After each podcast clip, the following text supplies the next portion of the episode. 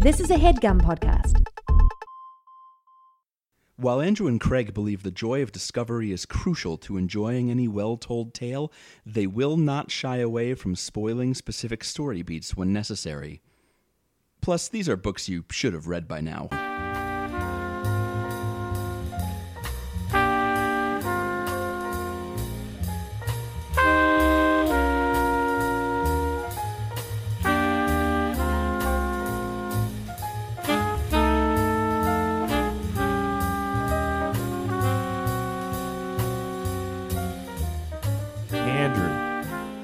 Craig. have you ever heard the wolf cry to the blue corn moon?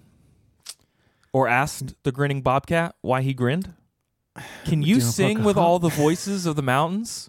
Uh, Can you paint with all the colors or the name of the wind? oh, that's what this is. Welcome to Okay. Overdue. It's a podcast about the books you've been meaning to read. My name is Craig. My name's Andrew, and that was a very good bit that you just did. yeah, the bit where I read Disney lyrics to you as if I was talking to you. The name of the.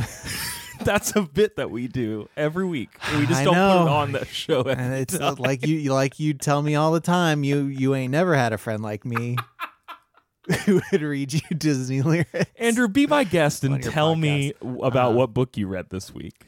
Boy, I read The Name of the Wind, book one in the King Killer Chronicle series by Patrick Rothfuss.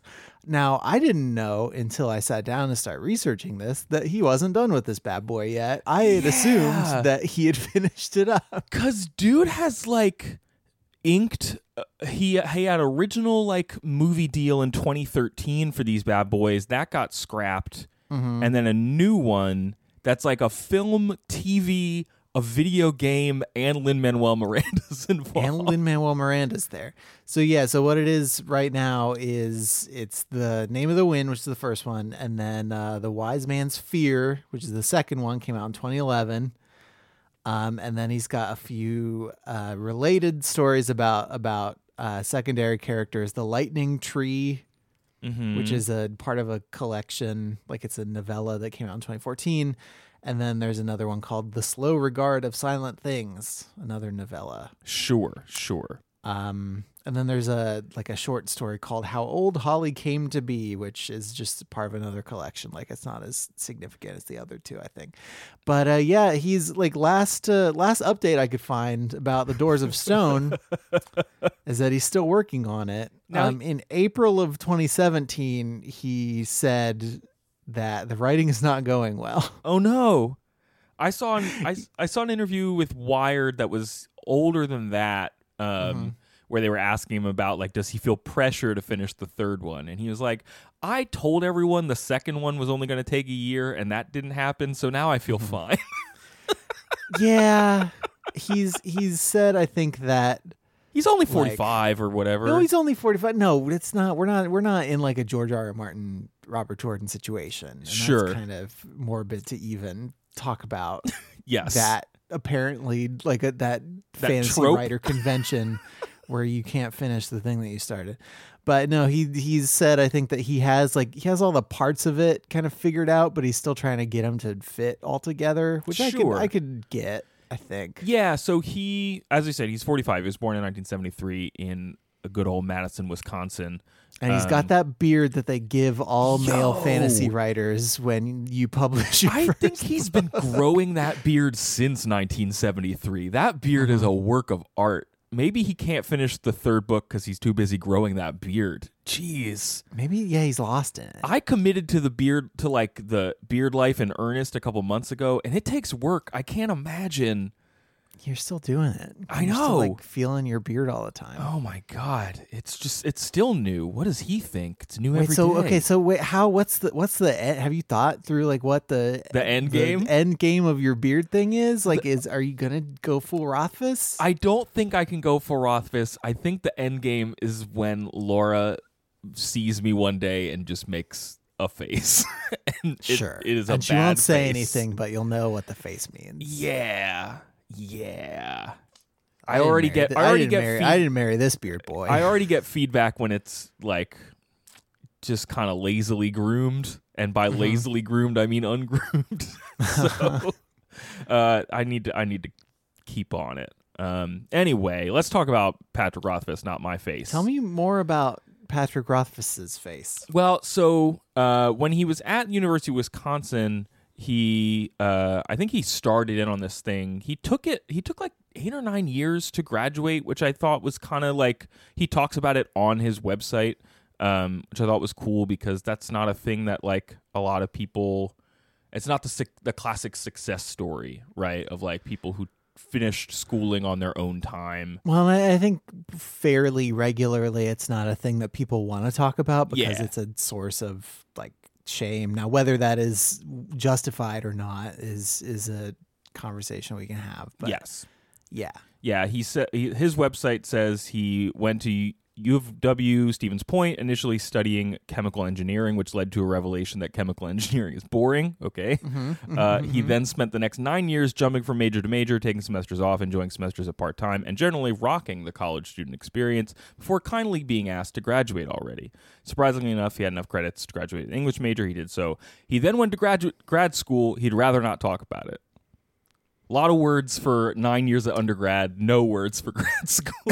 well, I think he did, he then went back to like teach at Stevens Point, so he does like it there. yeah, I feel like that's not an uncommon experience No. for for people who go to grad school for English in particular, but for many of the liberal Yes. arts degrees. Uh, he did while he was at U of W write a, an article in the school paper about the Good Times virus. Have you heard of that, Andrew? No, now is this a virus that makes you watch the show Good Times? No, it was a computer virus hoax from like the mid 90s that was like you would send email warnings to people about the good times virus uh, which in and of itself became like viral behavior where once people like heard that it was not a real virus you could still like send people weird virus emails Okay. That just like I don't know. There's something very comforting about this guy who's a very successful fantasy author with a better beard than I'll ever have, like taking time out of his nine years at college to like write about a fake virus. It's certainly more beard than you'll ever have. I don't know if I'm. I don't know if we need to make a value judgment either way right now. Sure. Uh, in the early 2000s, he won a short story contest, uh, which I believe he used a like chapter from what eventually became this series, um, and that landed him a three book deal with DAW. So when you said earlier that he's been kind of plotting this out, he knows where it's going. That certainly seems right. You know, like he had the idea for the arc way back when and has just been grinding away at it. Though it sounds like all of these side adventure books are like he realized what people liked or like which characters people liked maybe more yeah, than like his listen, protagonist. listen, man, this this this book. I mean, his protagonist is pretty good, but there's a lot of characters up in here. Yeah, so it, sound, it sounds like some of those stories focus on other characters that either he learned to really like or that his character or like his readers learned to really like and he's like, "Well, maybe I'll just write about that for a little while because it's easier than than doing the other thing." You know how you sometimes you get like your best cleaning done when you're supposed to be working on something else. Yeah. Maybe that's how these little side stories. go. Times times get tough and my kitchen gets real clean. Robert Jordan had a little side story dalliance too that he. I think Sure. George R. R. Martin has also written like side stories and compendiums and things. Like He- everybody, yeah. everybody wants to hop on the side story train instead of finishing their dang thing. It's true. Finish your thing. finish your thing. Um, he also does stuff that any self-respecting forty-something fantasy writer would do, which is like work with people to give away stuff for charity. He runs this thing called World Builders, where a bunch of like fantasy and uh, like Comic Con and and sci-fi people like give stuff away for for auction to raise money for Heifer International. He does like RPG streams on Twitch with people. Like he's just a general nerd about town. It seems. Um, and that's basically it. Like, there's not you can go like find interviews with him. It's mostly people just talking about when the next book's gonna happen, Uh huh. um, and you know what he thinks about some of his characters. Um, is there anything else that you knew about him coming in, Andrew, or knew about these books? Pretty much zero. I knew that there was a TV thing happening with Lin Manuel Miranda attached, and that people in our orbit were excited about it. Yeah, that's basically it. Um, Yeah. This was a Patreon recommendation from Sarah, so thank you, Sarah. I, people were pumped when this was on our list, but I certainly didn't know what we're going to get into. Can I? I seriously did figure it was done. Like we've read the first book of so many fantasy series on the show, and I knew that this wasn't like super super recent. But 2007, I figure okay, that's enough time for somebody to write like four. Usually you get to like the four, five, six book mark before you get bored of your thing, and then start taking a decade to write things. Yeah, I feel like we've read some that like the first trilogy is done, and maybe they're going to make some more. You know, like I think when we when I read N.K. Jemisin, her trilogy was just wrapping up. Yeah, there's a- like there N.K. Jemisin, like V.E. Schwab. Yes, Um, that? Robert Jordan wrote the first six Wheel of Time books, like in like five or six years, and then started taking longer after that. But Yeah. So, um, well, Andrew, let's take a quick break, and then you can tell me how to kill some kings.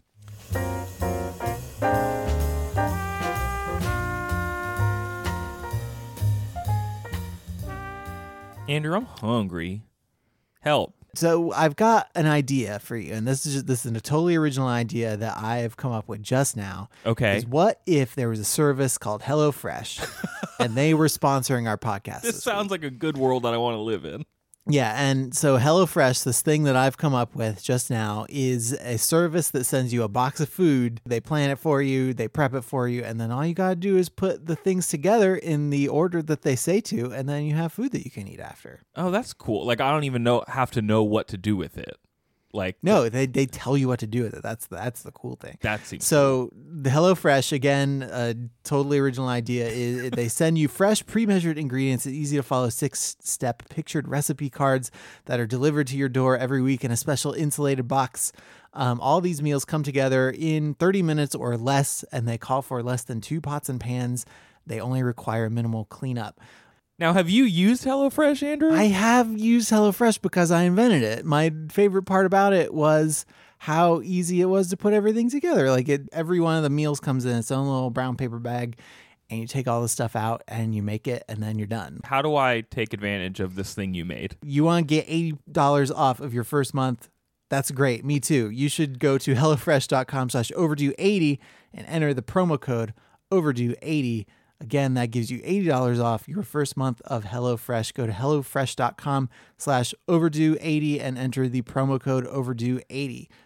Now, Andrew, you What? just told me one of your best ideas I've ever heard, but it sounds like maybe you could use some other fresh ideas. Maybe some ideas from a book? But I reckon you don't have time to read all the books you want. So let me tell you about this It's true. I have to do this podcast. That's true. Let me tell you about this week's other sponsor, Blinkist, which is the only app that takes thousands of best selling nonfiction books and distills them down to their most impactful elements. You can expand your knowledge, Andrew, and learn in just 15 minutes anywhere. Uh, Blinkist is great for bus rides to the office or while you're at the gym. And the library, their library, is full of bestsellers from Fire and Fury to classics like Seven Habits of Highly Effective People. Uh, we were talking last week about Marie Kondo, Andrew, so our listeners might want to know that the life changing magic of tidying up is also on Blinkist. Andrew, if you want a fresh idea, here's what you need to do. Tell me, please. For a limited time, I need it. Blinkist has a special offer just for our audience. Go to Blinkist.com slash overdue to start your free seven-day trial. That's Blinkist, spelled B-L-I-N-K-I-S-T, Blinkist.com slash overdue to start your free seven-day trial. Blinkist.com slash overdue.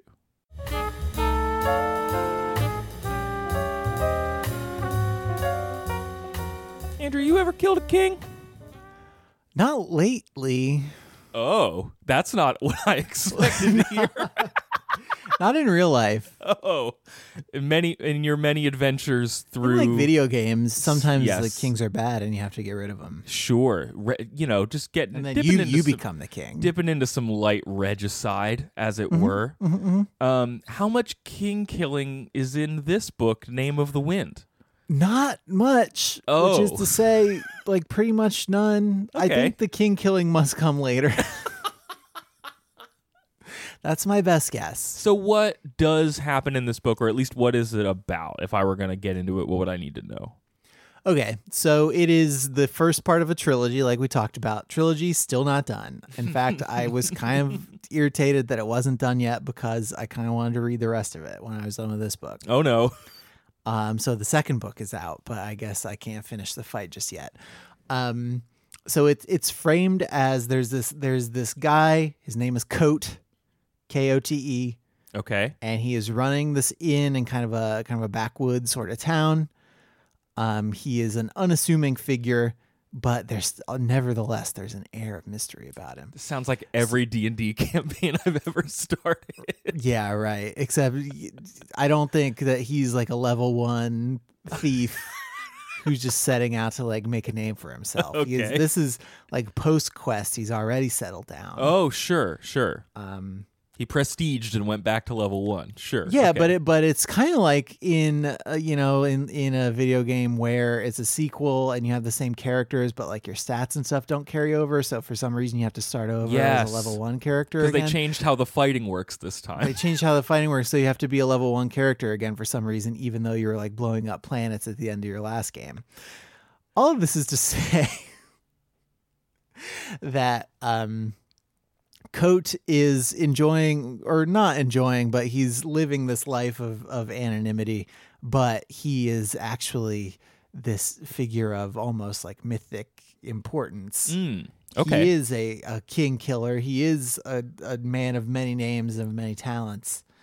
Um, so what happens is this this guy whose name we are given as Chronicler Mm. is uh, coming through town, and he has come to find Kote, and he wants to get down his life story because this is his deal as he goes around and he records stories. And he has come here specifically to talk to Kote. Like he knows that Yes. Kote was a big deal.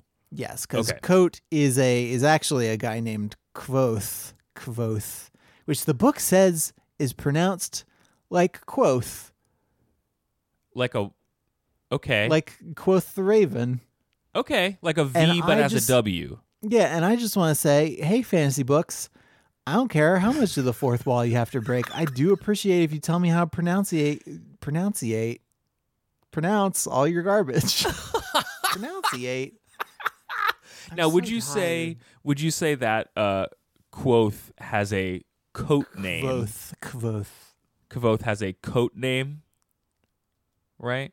I, I mean, I wouldn't say that. You, you can say that. I, wouldn't did say that. it. Okay. I'm glad. I'm super glad that you. T- So the chronicler is here to get this guy's like timeline and write it down. to get his life story. And so the entire series, I, I am led to understand, is framed as like Kvothe says to this guy, Hey, it's going to take you three days to record my whole story, and you can't change any of it. And you just have to write it down as I say it. And if you are not up for doing that, then you're not allowed because I don't want to talk about it. So it sounds a little interview with the vampire in like we are to understand that the first person is like talking directly to this to the like the scribe. Yeah, so the first few chapters are all setting this stuff up, and then most of the rest of the book, with occasional interlude chapters that go back to the frame narrative, they're all just telling the story of Kvothe from his childhood up through his like early college years. Okay. So there's college in this world. There's college in this world, and whenever we read a fantasy book, I'm kind of tempted to think about like, what's the way I could describe this that would make diehard fans of it the maddest? so this is basically exactly identical to Harry Potter. Oh. Is there's a guy who goes to magic school and he has a lot of adventures. Okay. So like basically Harry Potter. Sure. So Basically identical 100% plagiarized from Harry Potter. so because it's 100% identical to Harry Potter, that means that there are like cars and like talking photographs and stuff. Mhm. Okay. When is this actually set? That's like not actually- what is the what is the like is it medievally? Is it steampunky? Yeah, no, it's it's medievally. It's very um, sword and sorcery okay. kind Okay. of kind of stuff. Um, there are, there are horses and carriages and lutes and Sure. like the the instrument. Though I think there is also loot, Loot. as you would define it in like an RPG. okay. So does it does it feel like it is leaning into these tropes or is it playing off some of them? Yeah, I mean it's it's a book. It is a in itself. It is a story, and it's about Oh, neat. Okay. storytellers. And then within the story that Kvothe is telling to Chronicler, there are other stories that are being told to young Kvothe. Mm. So you get stories within stories Are th- a few different times. are those like from the other characters' voices where he's just like, "Hey, chronicler, just like from here on out Nathan is talking or Well, it's it's not. It doesn't like draw you out of the, the. When when you are back in the frame narrative, it is always just like its own chapter, and then you dive back in. Okay. So when you're actually in the story, you're not getting a ton of like snarky asides to the to the chronicler or whatever. It's, Sure, it's sure. Just, it is in first person, but it's like you know, I I am in this room, and I and this guy is telling the story, and here's what he said. Okay, okay. Um, So what are the types of people that we meet? Or do you want to tell me about the college? What was the la- you? I hadn't answered the first question quite yet. Uh oh. think, but it's so it's stories are all up in this thing, and then the story itself makes reference to different kinds of stories. So Mm. um, there is a there's a bit um, toward the toward the end. I knew the shape of stories. When a young couple comes to a river, there is a definite shape to what will happen next. Denna, who is his uh, female companion, would bathe on the other side of the nearby fir tree, out of sight on a sandy bit of shore. I would move off a discreet distance out of sight, but within easy talking distance, then something would happen. She would slip and turn her ankle or cut her foot on a sharp stone, and I'd be forced to rush over. And then, but that's not what happens. But it's it's just goes to uh, to show you that the the story is very aware of stories and like the tropes of stories. Okay. Um, Okay. They are they are trying to track someone later, and they are having trouble. And he says, "What had I hoped to find? A footprint, a scrap of cloth from someone's cloak, some crumpled note with a vital piece of information conveniently written on it for me to find." Uh, that sort of thing only happened in stories. oh, sure. Okay. So It's a yeah, story that's aware of stories. Okay. I guess. He's not like it's not like uh he's doing a a hot take on fantasy as much as he's just like I'm aware that I'm in a I am I am story. aware of the conventions of this genre, and here you go. Okay, cool. Um, well, what is the like the story? What is his story? Okay, the story is Kvothe is a is a prodigy. He is the son of a couple of people who are in this kind of traveling menagerie sort of thing. Like it's a it's a traveling band of performers basically. um and so from his from his mom and his dad and all the other people in this in this big traveling troupe, he's learned all the stuff about performing and about acting and and as by extension about lying. okay. And then uh, at a at some point in their travels, they pick up this guy who's named Ben, and he is what passes for a magic user in this world. Um, people are not like throwing fireballs from their hands. Like there's not like magic points. It's not a system like Wheel of Time where like people are like channeling magical energy all over the place. and they're not they're not like so what's the other one they're not like eating metal and like burning it to do force powers oh yeah, what book was i think that, was That sanderson was one you read. i think that was brandon sanderson um what is his, his i don't remember what that series is the called. Metal Squad. the metal the metal boys heavy metal it was called Mm-hmm. um so what is the what what can ben do the main magical thing and there are a lot there are a lot of different things going on in this book including the name of the wind which we can also talk about yeah we got to get to that yeah. But if you're talking about basic building blocks then you're talking about this thing called sympathy and uh, this is his this is ben's definition. The law of sympathy is one of the most basic parts of magic. It states the more similar two objects are the greater the sympathetic link. The greater the link the more easily they influence each other.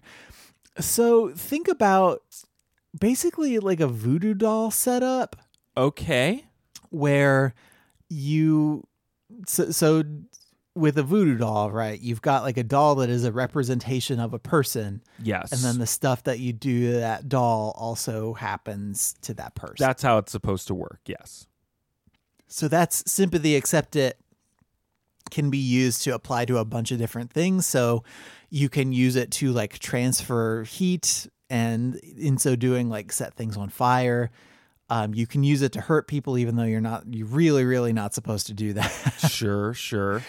And the the more similar the two things are that you're that you're like trying to do stuff to. So if you have like a wax representation of a person, like a little person figure, you can use it to to do stuff to a real person, but because there is very little similarity, there is going to be a lot of inefficiency in like the energy transfer. So there's like a Oh, there's okay. a lot of energy sort of lost even in a really good sympathetic link, but um the further away the two things are, like the two materials are, the harder a time you're going to have. Yeah. so if you if you've got like a okay.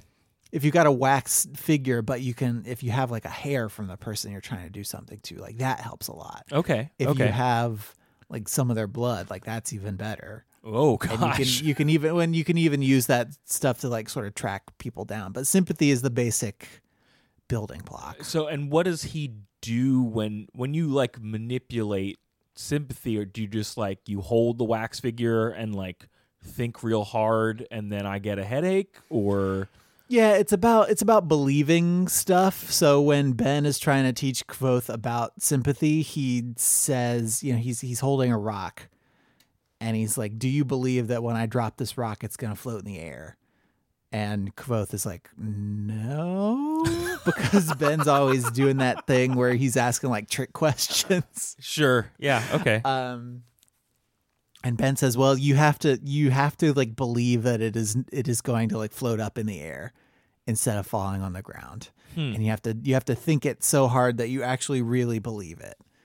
And that's like so that's the first sympathy lesson, and then the second sympathy lesson is you have to simultaneously believe that it will hit the ground and that it won't. You have to like split your brain up so you can believe these two things at once. And like that's advanced sort of sympathy where you can like do multiple things at once. okay, sure. This seems to like align a little bit with storytelling and like telling yourself a story about the way the world is. Mm-hmm. Is is that direct in the book, or is that That just- is direct. So so when we get to the end, remind me to to loop back around to like belief being like the payoff? reality, I guess. Okay. Yeah, because that's kind of how this ends and segues into the the second book, I think. Okay. even though I haven't read the second book. So Kvothe is like, he's hanging out with his his teacher Ben. He's learning some basic things. Ben is like he overhears Ben talking to his parents one night about like, hey, this this kid is something. Like he think about whenever you've taught him something and think about like how quickly he learned it. And Okay. that's that's uncommon that that, that this is happening. Um, and he's uh, Kvothe is learning so fast that Ben's toward toward the end of their relationship kind of stops teaching him as much stuff because he just doesn't want him to get. He doesn't, you know, because he's a kid. He's like ten years old. He doesn't have a lot of patience. A lot of uh, I don't I don't know. He's he's he just really wants to to learn, and Hmm. that's kind of the main concern. Is like there- there there is no there are no brakes on this car. Is there yeah, is there a concern that he will get like too good at it before he is mature enough to know what not to do? Yeah, he'll just maybe um, he'll know enough to to hurt himself basically. Yes, And he okay. almost he almost does do this when he's trying to control the wind and he makes it so that actually he can't breathe and he almost suffocates himself. Oh gosh. Yeah. Yeah, that's that's a the like unstable powerful child is an interesting trope. Like the like they are really good at a thing, but their gifts is what makes them dangerous. You see it in in like Star Wars a little bit.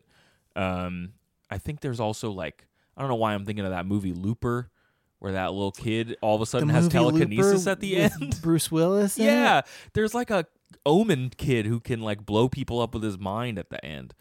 um, I didn't expect the movie to take that turn, but I didn't expect Looper to come up. I, I didn't either. You were just talking about powerful kids. That's one of the first And movies made you I think thought about of. Looper, of course, obviously. I All love that now JGL. Now, now you set it out that way. It makes perfect sense. Makes perfect sense.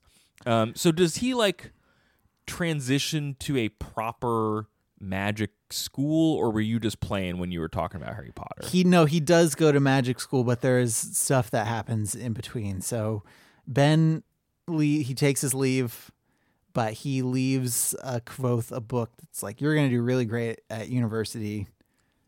Peace. I'm out. Love you like a sister, Ben. Have a great summer. Hags, Hags, Ben. Hags Ben. and then okay so so we get a scene where Kvothe's dad is singing a song that he's been working on for a really long time. He doesn't like to show people things till they're finished which same. But he is coaxed into giving this performance of this first part of the song that's about these ancient guys who do who do bad stuff. Okay. it's, like, it's ancient lore from this universe that you get you get a few other glimpses into as you as you go. okay. Um, and then as a direct result of this, one day Kvothe like goes off into the woods while the while the troop is stopped, and when he comes back, everybody's dead.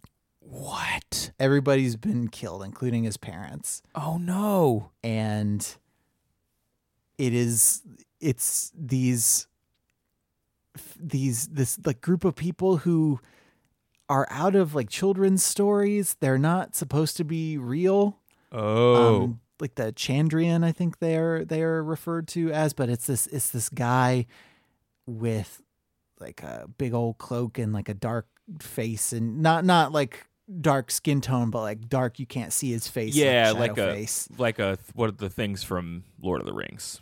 The like a Nazgul. like a Nazgul. Yeah. is what you're talking about. Okay. Mm-hmm. Sure. So really, this book is like Lord of the Rings and Harry Potter, and that's pretty much exactly Well, and Looper and the film is. Looper. And Looper, yeah, the Looper. Bruce Willis film Lord of the Looper. That's definitely what it's like.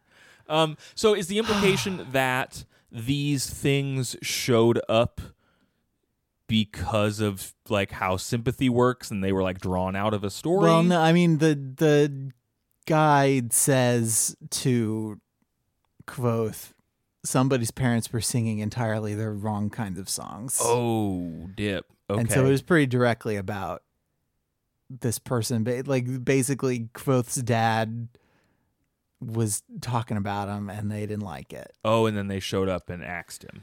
Yeah, and so there, good. and so the rest of the story, um, there is a there is a segment where he's foraging in the wood, like he is spared Okay. for whatever reason, and so he's alone. He's like an ele- he's an eleven year old boy alone in the woods, Mm-hmm.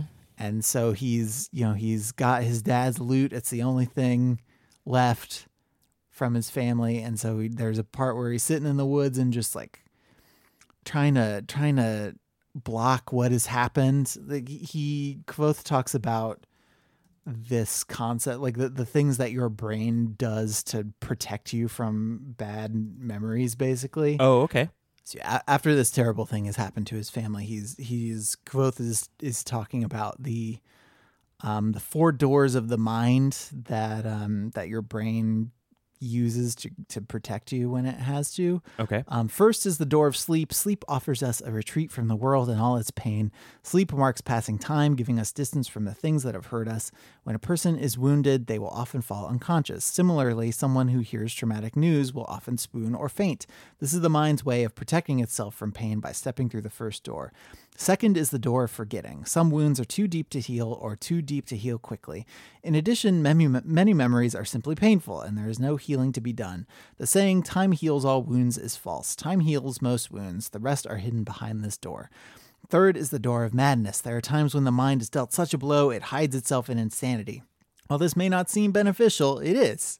There are times when reality is nothing but pain, and to escape that pain, the mind must leave reality behind. Last is the door of death, the final resort. Nothing can hurt us after we are dead, or so we have been told. Wow. That's So a cool metaphor. Yeah, it's it's a neat metaphor, and so Kvothe is is for the first few months after this happens, kind of foraging in the woods, playing his dad's lute, sort of mindlessly sleeping, just trying to put distance between himself and this horrible thing that's happened. Sure. Um, and then winter starts to to roll around, and he and he thinks to himself, you know, I have to I have to find some shelter, or I'm not going to survive. Yeah. And so he goes to this big old city called Tarbean. and he is a homeless street boy for several years. Oh. And like the first thing that happens to him in the city is a bunch of little street tough kids beat him up and break his dad's loot, Whoa. which is the last thing that he had to link himself to his family. And so he he is just like he's truly penniless. He's learning this city. He is he's got nobody else in the entire world. You know, there there are some shelters that he finds in his in his time in the city, but it's all like it's a very tenuous existence. Mm. And then eventually after several years and partly because he hears a storyteller in a bar basically telling a story about these guys who killed his parents Oh. um and like the the lore behind that which i don't i don't think we really need to get No, into no. i think it's it's more important if you're going to read the whole rest of the book because you never do come face to face with these people who killed his parents in the rest of the book like it is this book's kind of self-contained in a way but but also like no kings are harmed It sounds like it in the making of this book just yet. Like maybe- he doesn't he doesn't complete his hero's journey where he Sure. avenges his parents' death. Like it's that stuff doesn't happen. So, and from what you're saying, what you've said thus far, maybe it just hasn't been introduced yet, but it doesn't sound like this book even has a like its own MacGuffin. Does it? Like, it does it have a like a Death Star that he has to blow up before the rest of the trilogy can happen, or no, no, no, no. It's it's more you're you're watching him not even quite grow up, but just like cope with this thing and then develop because you you've got some idea of who Kvothe is because of the the frame narrative, right? Like in the frame narrative, all the stuff that has made him famous has made him a person whose story you would chase down. Like this happened already sure, um, and you've you know you've you've gotten some of his like epithets. You have some idea of what his resume looks like, and here's the like lowly true story. right? And here's his his like origin story, and you know the the stories about him are not untrue. It just you know there's a there's a lot behind the the man who you know who who is who is Kvothe, who is the king killer, and all this other stuff. Okay, okay. So he hears this like story at a bar and then decides to it kind of yeah it kind of rouses him a little bit. He takes all the money that he saved in the world over many years and he he gets a bath and then he goes into a clothing store and using the the skills that he learned as kind of an actor assumes the role of like an upset noble's son. And so he walks into this clothing store with nothing but a towel on and is like you do you know who i am? And gets a bunch of clothes and stuff out of it and then he's and then he's on his way he's going to the university armed with his knowledge and with barely any money how to succeed in king killing without really trying is basically what he's doing. well no Okay. i mean he is trying no, yeah. Um, so- he's assumed a role though. Yeah. and so so he he meets this girl named Denna on his way up to the university. They go in and out of each other's lives after this. He is attracted to her, but he says multiple times throughout the throughout the book he just has he has no idea what to do with women and so he like he's going to err on the side of not like pressing anything, not like doing anything that he isn't asked to. Like he is he is not going to be a guy like some of the guys who he saw in the streets of this of this city that he was on. Interesting. Okay. And so even though even though I think it's pretty clear that he's attracted to her and that it is mutual, they end up in like a in a friend place. It's not a it's not a friend's zone thing, but it is a like they they are both busy doing other stuff and they both have a hard time like connecting with each other like they it's always it's a big bunch of misconnections and then then they have some like significant events that happen in between these gaps where they can't find each other Okay. Um i feel like this this story is also something that is it's it's set up in this book but probably is explored more thoroughly in in the subsequent yeah, like what's books, her right what's her deal? Like, do what do, what of her do you get in this book?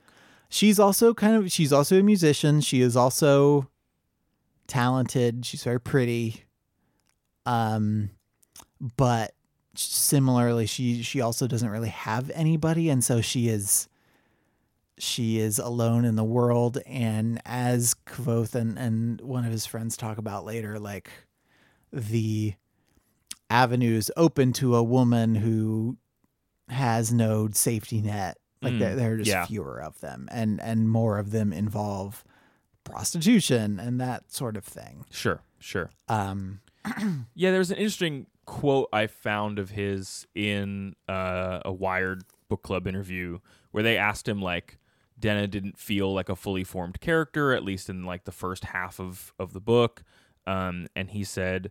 Part of that is because I started writing it in 94 when I was a 20 year old straight white boy. To say Uh-huh. that I didn't understand women is a vast understatement and also implies that I understand what it's like to exist as a woman now, which is also not the case. The other part is that narratively, she's the one thing that Kvothe can't opine on in an objective way. It's so hard. I've made mistakes all over, but if I have a genuine failure in the book, it's my lack of ability to do with Denna as much as I wish I could have. Is the does the autobio like the autobiographical element play into how we meet characters like her um, or other characters that like pop up? Well, I mean, talking specifically about about Denna in the in the story, she is the only character who he has trouble describing to chronicler. Like that that is the subject Okay. Of one of the interludes. Is this is the only time that he says something and then makes chronicler erase it basically because he doesn't want recorded in the story the degree to which he is having trouble like summing her up or Huh. talking about what it is about her that like makes her so important to him and to the story. Man, what an effective character moment that also lets Rothfuss out of drawing her more deeply. right? Like that's an interesting note to put on your main hero character, but also means that you've created a book where you can maybe get away with drawing her a little lighter because the character doesn't know about her or or, or Yeah. can't describe what he knows about her. Yeah, and, and and there definitely are other interesting women in here. There there is one who is a money lender who he has to rely on, and we'll we'll talk a little bit about money in a, in a sec. Sure. Um, but he who he has to rely on to continue going to wizard school. Okay. Um, there is another student who's there with him who is who is very talented and and who he's you know again he remarks on her attractiveness but again falls somewhere into like a, a friend relationship with her because i just don't think that Kvothe Knows what to do, wants yeah what he and, wants and to i do. guess and i guess part of that is is rothfuss too but like it's not this isn't a book that has like any sex scenes or even any like rom like Yeah, yeah. explicit physical romance in it at all Sure. um there is a a woman who's strongly implied to be a former student who's who whose mind sort of broke a little bit or who had trouble this, this is a you know this this magic school is a place where a lot of people wash out whether because they kill each other or because some Because they go the- through the third door or whatever it is. yeah, like some some of the things that they're they're doing are just like too tough for them to to handle, and yeah, so like yeah, like you said, madness is the way to go. But she lives underneath the school, and Oh, okay. forms a relationship with her because he's like practicing his lute on a rooftop, uh, you know, set further away from the school because music is not like really frowned upon, but it's not a thing people do. So Not little- at the wizard school anyway. not at the not at the wizard school. not at the wizard school. So does he Um, like find out that he is special or that he needs to go on a quest? Is it mostly the revenge quest I mean, like he, driving he knows him? he's he knows he's special from when he like from even before he hears Ben talking to his parents about how special he is. okay. Like he he knows that he is But is he like prophecy special or is he just like I'm there's no really there's no prophecy about Okay, it. I'm No, just checking that really that's good. not there. He's just Okay. really good. And it's he's really good, but also he's likable and also a lot of other characters in the book like him and he's a very magnetic personality. And also you as the reader buy that he is a character who other people would like and who would be drawn to. Can you So Yeah. you asked me what people like about this book. I think it's just that everybody's just like really well drawn and like fun to hang out with. it's like a party book. It's kind of a party book. Just Okay. like a lot of bad stuff happens to him, but he is a fun character to be around and you really care about the stuff that happens to him. The thing I think that and, and we can start winding down, but the, the thing that sticks with me the most, I think, is the extent to which Kvothe's poverty is like central to his character and to Mm. the story, which is something that kind of resonated with with me a little bit because just because my own college experience was not like flush with cash. Yeah, I hear that. But he was but he was in a position where you know, he ha- he has to go to a money lender who makes you give her some of your blood so that she can track you down and make good on your debt if you try to run away. Oh my god. like this is the only person who will give him a loan. Is the he's- character's name Sallie Mae? Can you just like tell me no, me? it's not like a. It's a, no, it's not Sallie Mae. It's not Freddie Mac or whatever. The Fanny Mac. Fanny Mac. Bear S- Hi, meet this moneylender, Bear Stearns. Bear. bear it's literally a bear. Um, no. but he, you know, he's he doesn't have a lot of of clothes. Like you are through most of the book aware of exactly how much money he has and what it means. Yeah, and like what And it literally f- means for his life on a day-to-day basis. Sure. Yeah, and so and a lot of the narrative tension and a lot of his behavior as a character is all driven by one, I don't have money, two, I don't have anybody to turn to, and all my friends do, so I'm like so proud that I don't want to talk about this. I like the worst thing that you can do for a friendship is borrow money from someone. Like I don't want to do that. Man. Um when did this book come out? 2007? 2007. So Hmm. hmm, Can't imagine why a generation of people might like a book that came out in 2007 about money. Interest. Like no, that's just a very like this book, you know, this series has sold very well Mm-hmm. and, you know, I didn't know before, you know, started researching it for the episode and what, kind of what you've been saying that it is like a first person narrative where you're hanging out in this guy's head. And if that is like central to how like his experience of the world while he's also being charming and interesting and like a dude you want to hang out with. Like I could see that speaking to a lot of people in the late aughts, early Yeah. 20 teens. but it's it's very it's unique among fantasy books I can think of Yeah. because in a lot of fantasy books, money's just not a thing. Like if, if you remember back to Lord of the Rings, like rationing is definitely a thing, which I think Yes. Speaks to those books like World War One and Yeah, Two yeah. experience in a way that this might speak to people coming of age in like the student debt era. Well, you know what? The But- first but- rule I forget every time I, we play D and D is like, how does money work? Like we just start hand waving at money in the in fantasy games because it just like stops making sense. Well, because it's and it's inconvenient, and also in so many of these fantasy books where you're doing a like a hero's journey or a rags to riches thing, you get to a point where money stops mattering, and then you just don't think about it anymore. Yeah. like the Wheel of Time has a very brief bit where they are worried about money, and sometimes characters grouse about money, but it's really just to remind you that money exists but it's it's not a thing where a character is is explicitly worried about making rent or like paying tuition. Sure. Yeah, I was thinking about the Sanderson books, which I'm going to look up right now so that I get the title um, because I don't want to mess it up. The Mistborn books.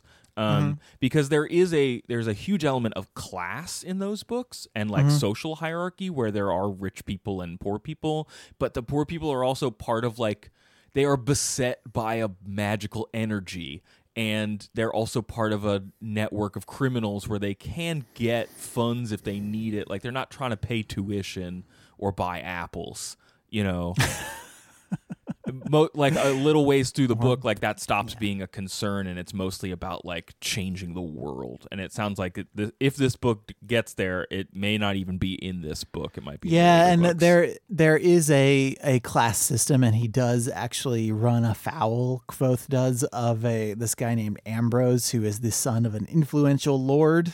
i thought you were going to say the son of an influencer Um, so yeah, the son of a hashtag influencer, and because this book is exactly Harry Potter, this is sort of the Draco Malfoy. yes of course character makes sense is the the rich boy who makes our favorite wizard's life miserable. sure And even Kvothe ends up getting the last laugh in this book, but then says, Well, I mean, eventually my rivalry with this guy would get me kicked out of school, but that's a story for another time. See you later. same Kvothe time, same Kvothe channel. Um, Before we re- officially wind down, tell me quickly about the name of the wind. Like, why is it called that, and the payoff for like sympathy and storytelling. Uh, so the name of the wind is because words are important, right? Yeah, sure. And it's it's built on the sympathy thing. Okay. Um, so this is one of Kvothe's teachers talking to him about like Kvothe accidentally in like this moment of anger says the name of the wind and in so do- doing like controls the wind. Mm. And so after this happens, Kvothe's teacher is is talking to him and telling him about, you know, the the deal with words and names. And Kvothe says, you know, like words don't words don't have power. Like I can't say wind and have a big old windstorm like come crashing down. but the teacher turns around and is like, "Hey, you!" and he like calls to a student and calls a student over and says, "Hey, take this robe and like take it to my room." And the student does, and so he says, "You know, words actually do have power." And what he what he says, uh, words are pale shadows of forgotten names. As names have power, words have power.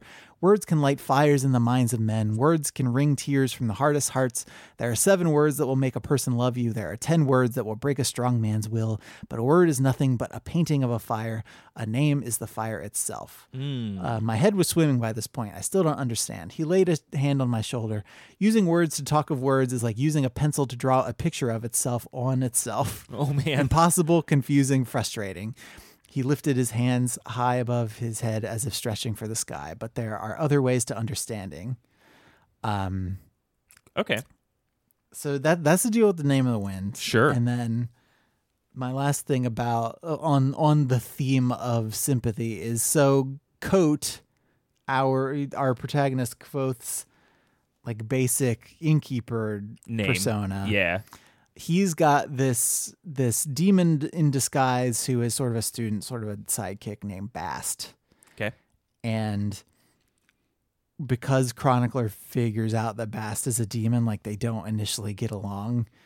Um and at the very end of end of the book, there's this episode where something goes down in the inn and Kvothe tries to do like a sympathy spell basically, and it doesn't work Hmm.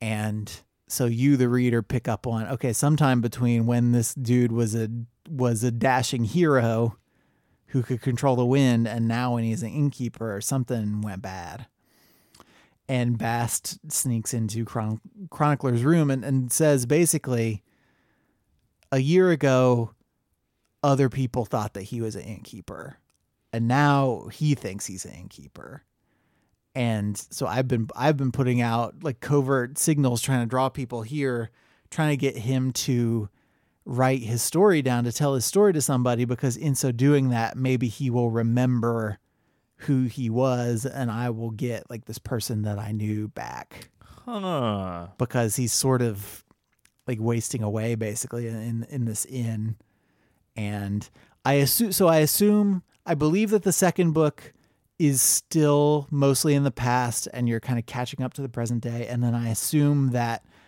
at some point toward the end of book 2 or in book 3 it will pick up in like the present day frame narrative and then we will just be at that part of the story and then the story will continue. Does that make Yeah, sense? no, that makes you know what I'm perfect talking sense. about? Yeah. I feel like that's got to be the structure of the thing. I don't I don't know for sure, but that's from what I've read and from just the the the shape of the story and the fact that the story is very aware of stories. That is that is how I think this will end up happening. I'm glad that it like is has thematic and plot payoffs aside Mm-hmm. from like some kind of winky winky like yep we're in a fantasy book and here's how i'm gonna get over you recognizing all the tropes like it, it actually seems to deliver which is kind of cool Yeah. And he's I really enjoyed this book. Like I said, I think Kvothe is very likable. Um, I was thinking about uh, the Louis L'Amour book I read a Yeah, while back, yeah. The Walking Drum. And one of the things, the the criticisms I had of that story was that the protagonist was so good at everything always all the time that he became a little like one note and a little boring and predictable. yeah okay Um, but that's not that's not a problem Kvothe has, and I'm not sure if that's a function of him just having a lot more personality or if it's. I mean, I think I think the difference is that the book shows him having other people in his orbit and that they all like him and that that all seems earned, and so that makes you the reader like him a little bit more. Yeah. That was something that that goes a long way that the Louis L'Amour book didn't have as much. I don't think. Okay. But, um, yeah, I just I I enjoyed it. I was hoping that it would be a finished series that I could read all of, but I guess now if I read the second one, I get to be in the same book as all the other king killers out there in the audience. Well- just like waiting for that last one. You so know? speaking of king killing andrew because we didn't really get to any of it this episode i have a question true for because you there were no kings and none of them died. Um, so I want to play a game of uh, F, Mary, Kill with you, or you know, consensual sexual relationship, uh, you know, pure marriage, Long term, long term romantic with, partnership. with with no sex, and uh, That- do you think that's how marriage works? no. But I always thought that I was a it. rule Let of the me game. tell you a thing or two about no, marriage. I thought that was a rule of the game. Whatever. No, the rule of the game, the rules of the game, as I understand them, is relations are somebody who you would physically like to get down Oh, with, but you don't want wanna have an emotional Oh, okay, relationship. okay, okay. Marry is spend the rest of your life with them with all the good and For bad better and for worse. Okay, and then I kill now. is get out of my face. Okay. Um, Okay. Which of these fictional kings, Andrew? Burger King, Uh-huh. King K. Rool from Donkey Kong Country, and King Bob the Minion. Wow, this is. Are you sure the game is not kill, kill, kill?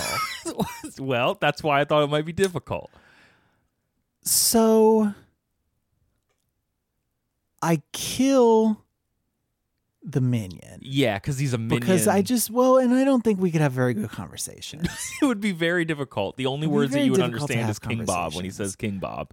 yeah, um, King K. Rool from Donkey Kong Country.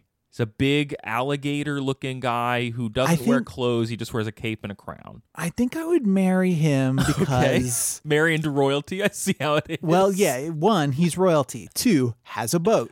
Three, steals bananas. I would never need bananas. That's And this true. would be that would be another problem with the minion guys. He always wants bananas, but I don't know that he has bananas. that That's good. often. That's good. um, so King K. Rool, unlimited bananas, has a boat. A lot of uh, he's a snappy dresser. A lot of people follow him. They must like him, similar to Kvothe. So you hang out at some cool Kremlings. Mm-hmm. Yeah, just like have a lot of minions. okay. And Wait. then- okay. Well, I mean, like not minions, but And lizard then- monsters. So you're gonna who have relations with the Burger King. Yeah, but I don't think it could be face to face. That doesn't make. I couldn't- Oh dear. I couldn't. He couldn't be. I couldn't be looking at it into his Turn the lights down real low or for know, that there- flame broiled touch. There are there are other also ways to not be face to face. Yeah, no, I this- understand. We've read many you- books. You do this, uh, but yeah, I just I couldn't stand his eyes boring into my soul. His unblinking royal eyes. yeah. Okay, well there you But have then it. Then you'd have like some fries after, and it'd be fine, probably. and then you don't have to see him again. You just go back to Right, your boat and then King you K. just ghost him. Okay, good. Sounds good. I'm glad that I got this uh, on recording. you- and you always drive by when you're in the car with King K. Rool. mm-hmm. You're going down 20 US 23 in Ohio, where I'm from, and you Uh-huh. drive by the Burger King. He came to visit you and your family. He came with you to visit your family He for the came holidays. to- yeah, and you drive by the Burger King, and you just your eyes linger on that big burger sign for just a second too long, and you wonder, how is he doing? Is he okay? What could, What have, could been? have been? What could have been? Mhm. Anyway, here's Wonderwall. All right, thanks for listening, everyone. Andrew, thanks for sharing the name of the wind with me. Uh, Thanks for making me do that weird thought exercise. Now I know. Um, I thought the minion was the gimme. I figured you would kill the minion. Um, Oh. So, uh, if folks want to let us know which they would kill and assorted things, you can email us at overduepod at gmail.com. Hit us up on social media at twitter.com slash overduepod or facebook.com slash overduepod. Thanks to folks reaching out this week in response to the Roundhouse and uh, our recent Stop Homer Time episodes, including Alex, Larissa, Natalie, Melissa, Bree, Aaron, Erica, Juliana, Kira, Caro, Tom, Cheyenne, and Jeff. Thanks so much. Andrew, if folks want to know more about the show, where should they go? They should go to overduepodcast.com. Up there, we have links to Apple Podcasts, Google Play, and our RSS feed. We're also available on Spotify and Stitcher if you use those to listen to podcasts. Um, if you subscribe in Apple Podcasts, please do rate and review us because it makes us feel good and it helps other people find the show. Um, we've also got a link to our Patreon project. That's patreon.com slash overdue pod. Give us a little money, get bonus episodes early, recommend books to us that we can read. That's what this book was, was a Patreon recommendation, like Craig mentioned earlier. Um, Yeah. yeah, is there anything else? What's happening next week? Next week, I'm talking Dawn by Octavia Butler, and then we'll put up the rest of the February calendar uh, for you online. You can check it on the Yeah, man, website it's almost, or on social. almost. February. I know. One month right, down. everybody. 2019. 2019. It's going to be a big year, gang. Hang in there. Kill some kings. Okay. All right. All right, everybody. Thank you so much for listening to our dumb podcast. And until we talk to you next week, try to be happy.